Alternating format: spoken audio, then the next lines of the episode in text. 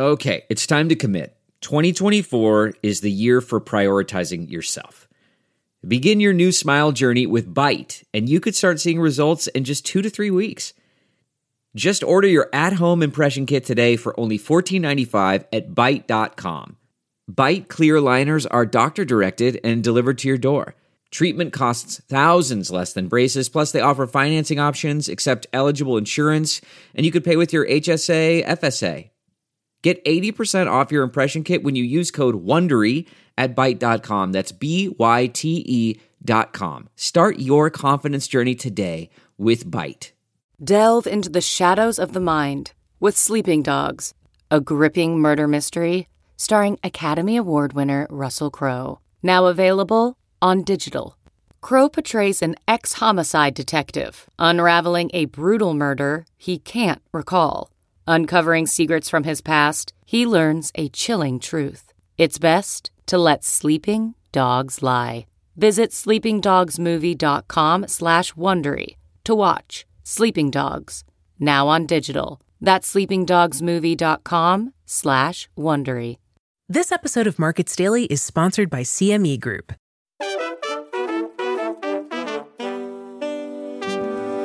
It's Monday, October 23rd, 2023, and this is Markets Daily from Coindesk. My name is Noelle Acheson, Coindesk collaborator and author of the Crypto is Macro Now newsletter on Substack. On today's show, we're talking about safe havens, crypto prices climbing despite rising US yields, and more. So you don't miss an episode, be sure to follow the podcast on your platform of choice. And just a reminder Coindesk is a news source and does not provide investment advice. Now, a markets roundup. In markets, the past few days have been extraordinary on many levels. In crypto, we have Bitcoin as well as smaller tokens climbing, just as US bond yields continue to reach multi year highs. In theory, this should be hurting crypto prices, but we're not seeing that. According to Coindesk indices at 8 a.m. Eastern Time today, Bitcoin was trading at $30,667, up 2.5% over the past 24 hours. Over the past week, Bitcoin is up 13%, 15% over the past month. Ether is outperforming for a change, up 3% today, trading at $1,677. Other tokens are doing even better. Dogecoin is up 7%, Matic 9%, Chainlink and Aave are up 11%. As we've been discussing on previous shows, there are many narratives in play here. One is the gravitational pull of Bitcoin. This is being pushed up by several factors, including expectations of a spot ETF approval and by growing conviction in its role as a safe haven in crazy markets. Bitcoin and the rest of the crypto market are highly correlated, and interest in the flagship crypto asset does trickle through to others as well. We're also probably seeing the covering of short positions with traders scrambling to close out bets that the market would decline further by buying assets in the spot market. It's not yet clear whether this is the beginning of the next run up or just a brief gust of friendly wind as the market repositions. Everywhere outside of crypto, there are signs that markets are moving away from risk. Yet crypto sentiment seems to be turning tentatively positive. I said it before, and I'll say it again things are strange. They are also strange in macro indicators. Earlier today, the US 10 year Treasury yield, which can be seen as a measure of risk in the market, rose above the symbolic level of 5% for the first time since 2007. This is weird on many levels, but two things particularly stand out. One is that this last leg up has not been accompanied by a climb in the DXY dollar index. Normally, US yields and the dollar move in tandem, since being able to earn more on your dollars logically increases demand, especially if rates elsewhere are expected to start declining. But we're not seeing that now. Since US yields started climbing again a week and a half ago, the US dollar has trended slightly down. This could be to do with growing expectations that Japanese interest rates will need to rise soon to stem the depreciation of the yen, which this morning came perilously close to the psychological level of 150 yen to the dollar. The last time it was around this level, the Bank of Japan stepped in to support the currency. Japanese rates rising at a time when US rates are expected to start dropping could trigger the migration of investor funds from dollars into yen. Another strange thing about the climb in yields is that the continued drop in bond prices, which move inversely, suggests that the usual safe haven narratives are not working here. US government bonds are seen as the world's most liquid safe haven, and when geopolitical tension ratchets up, you would expect investors to rotate out of risk assets and into nice, safe dollar bonds. But we're not seeing that. The TLT index, which tracks a basket of US government bonds, is down 5% on the week, 11% on the month. On Thursday, it hit its lowest level since 2006. Bitcoin, at the moment, is behaving more like a safe haven than our US treasuries. In stocks, Friday saw another sea of red. The S&P 500 lost 1.2%, Nasdaq 1.5%, the Dow Jones was down 9 tenths. In markets, you sometimes hear traders and analysts talk about drawdowns. This is the amount an index or share price has fallen since its last local high. This is a useful way to gauge sentiment as it indicates how bleak investors are feeling relative to the last time they were feeling good. The deeper the drawdown, the deeper the negative sentiment. Well, the most recent local high for the S&P 500 was on the 31st of July. Since then, it has dropped almost 8%. This is an even steeper drawdown than that experienced in March, when markets were freaking out about the strains in the US banking system. In Europe, the market is also looking not great for stocks. On Friday, the FTSE 100 fell by 1.3%, the German DAX was down 1.6%, and the broader Euro Stoxx 600 was down 1.2%. So far today, the main European indices are continuing to fall. In Asia, Japan's Nikkei index fell over half a percent in today's trading. Both the Shanghai Composite and the Hang Seng dropped almost three quarters of a percent to their lowest levels since November of last year. In commodities, the Brent crude benchmark has pulled back from its sharp climb late last week, trading at $92.34 per barrel. Gold has also eased a bit, trading more or less flat on the day so far, at $1,980 per ounce. Stay with us. After the break, we're going to touch on two interesting political developments that could impact crypto markets.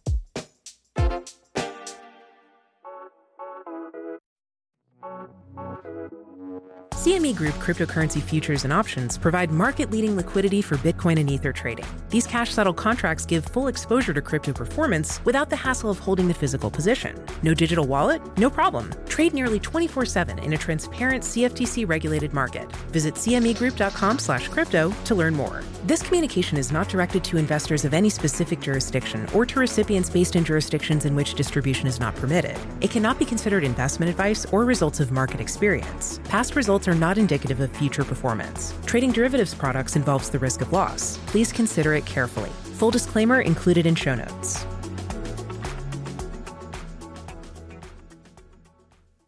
Welcome back. In headlines today, we're going to be talking about politics. We're going to start with the US. Now, US politics is not something I often talk about on this show, but given the current lack of success in getting enough Republican consensus to elect a Speaker of the House, it's suddenly and unexpectedly relevant to the outlook for crypto markets. First, this is the longest the US House of Representatives has been without a Speaker since the 1800s. A Speaker is a key role in getting bills passed, including those for the requested aid for Israel and Ukraine. The longer the delay in filling the position, the more bills are going to get backed up and the greater the delay in resolving key issues. This impacts the two crypto bills currently on their way to a floor vote. One would erect guardrails for US stablecoins, and another would establish wide reaching rules for crypto markets at the federal level. To be honest, there was a very slim chance of them progressing beyond the House of Representatives anyway, given resistance in the Senate and given the scale of bigger issues regulators are dealing with. But the bills are a big deal for the crypto ecosystem, and so this delay is something we need to keep an eye on. Over the weekend, however, there was a hopeful twist in this unfolding drama. Representative Tom Emmer of Minnesota has put his name forward as candidate for Speaker. He is currently the majority whip, which means he is the second highest ranking member of the House Republican caucus. He is also one of the crypto industry's most vocal supporters in US government, and should he win the support of his party, that would be a very good sign for crypto markets. Another hopeful takeaway? The person acting as temporary speaker is Representative Patrick McHenry, who is currently the chair of the House Financial Services Committee. If any of you have ever watched a Financial Services Committee hearing with SEC Chair Gary Gensler in the hot seat, and I recommend it, it's entertaining, you'll have seen Representative McHenry in action. He eloquently lays out how damaging the SEC's hostility toward crypto markets is to the US reputation for financial innovation.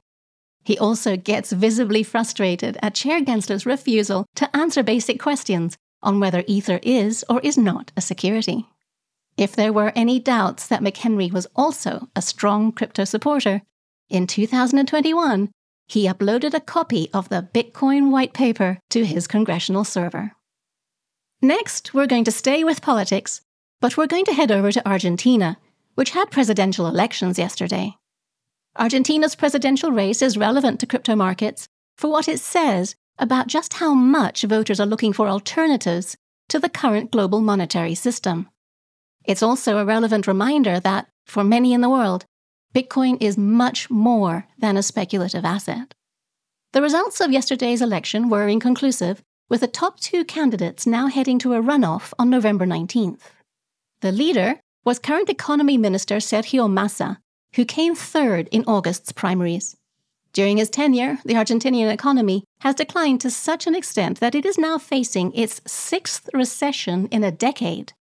Annual inflation is almost at 140%, and more than a third of the country lives in poverty. But he is promising tax cuts and social spending, which voters tend to like, regardless of what this will do to the country's inflation rate and chances of additional international funding.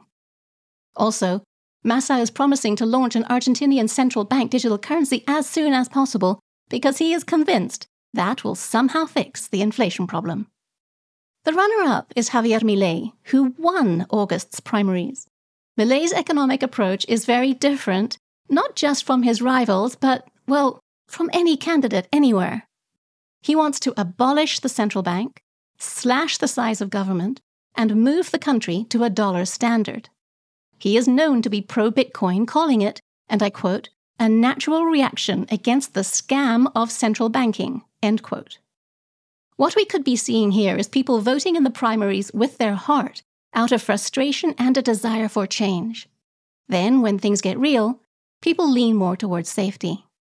But Argentina will tragically become an example of what we could see repeat around the world as politics becomes increasingly polarized and as developing economies teeter under the pressure of rising debt costs and insecure supply chains. Javier Milei is certainly not a safe choice for Argentina, but nor is voting for more of the same. November's election will end up being a key test for just how much voters are willing to risk, as well as a high profile glimpse into the role digital assets can play in regions struggling with high inflation and political stagnation. Meanwhile, for Argentinian savers, the appeal of Bitcoin as a store of value is apparent in the numbers. In Argentinian peso terms, Bitcoin is up 260% year to date, and earlier today reached an all time high. That's it for today's show. For more crypto podcasts, check out the Coindesk Podcast Network.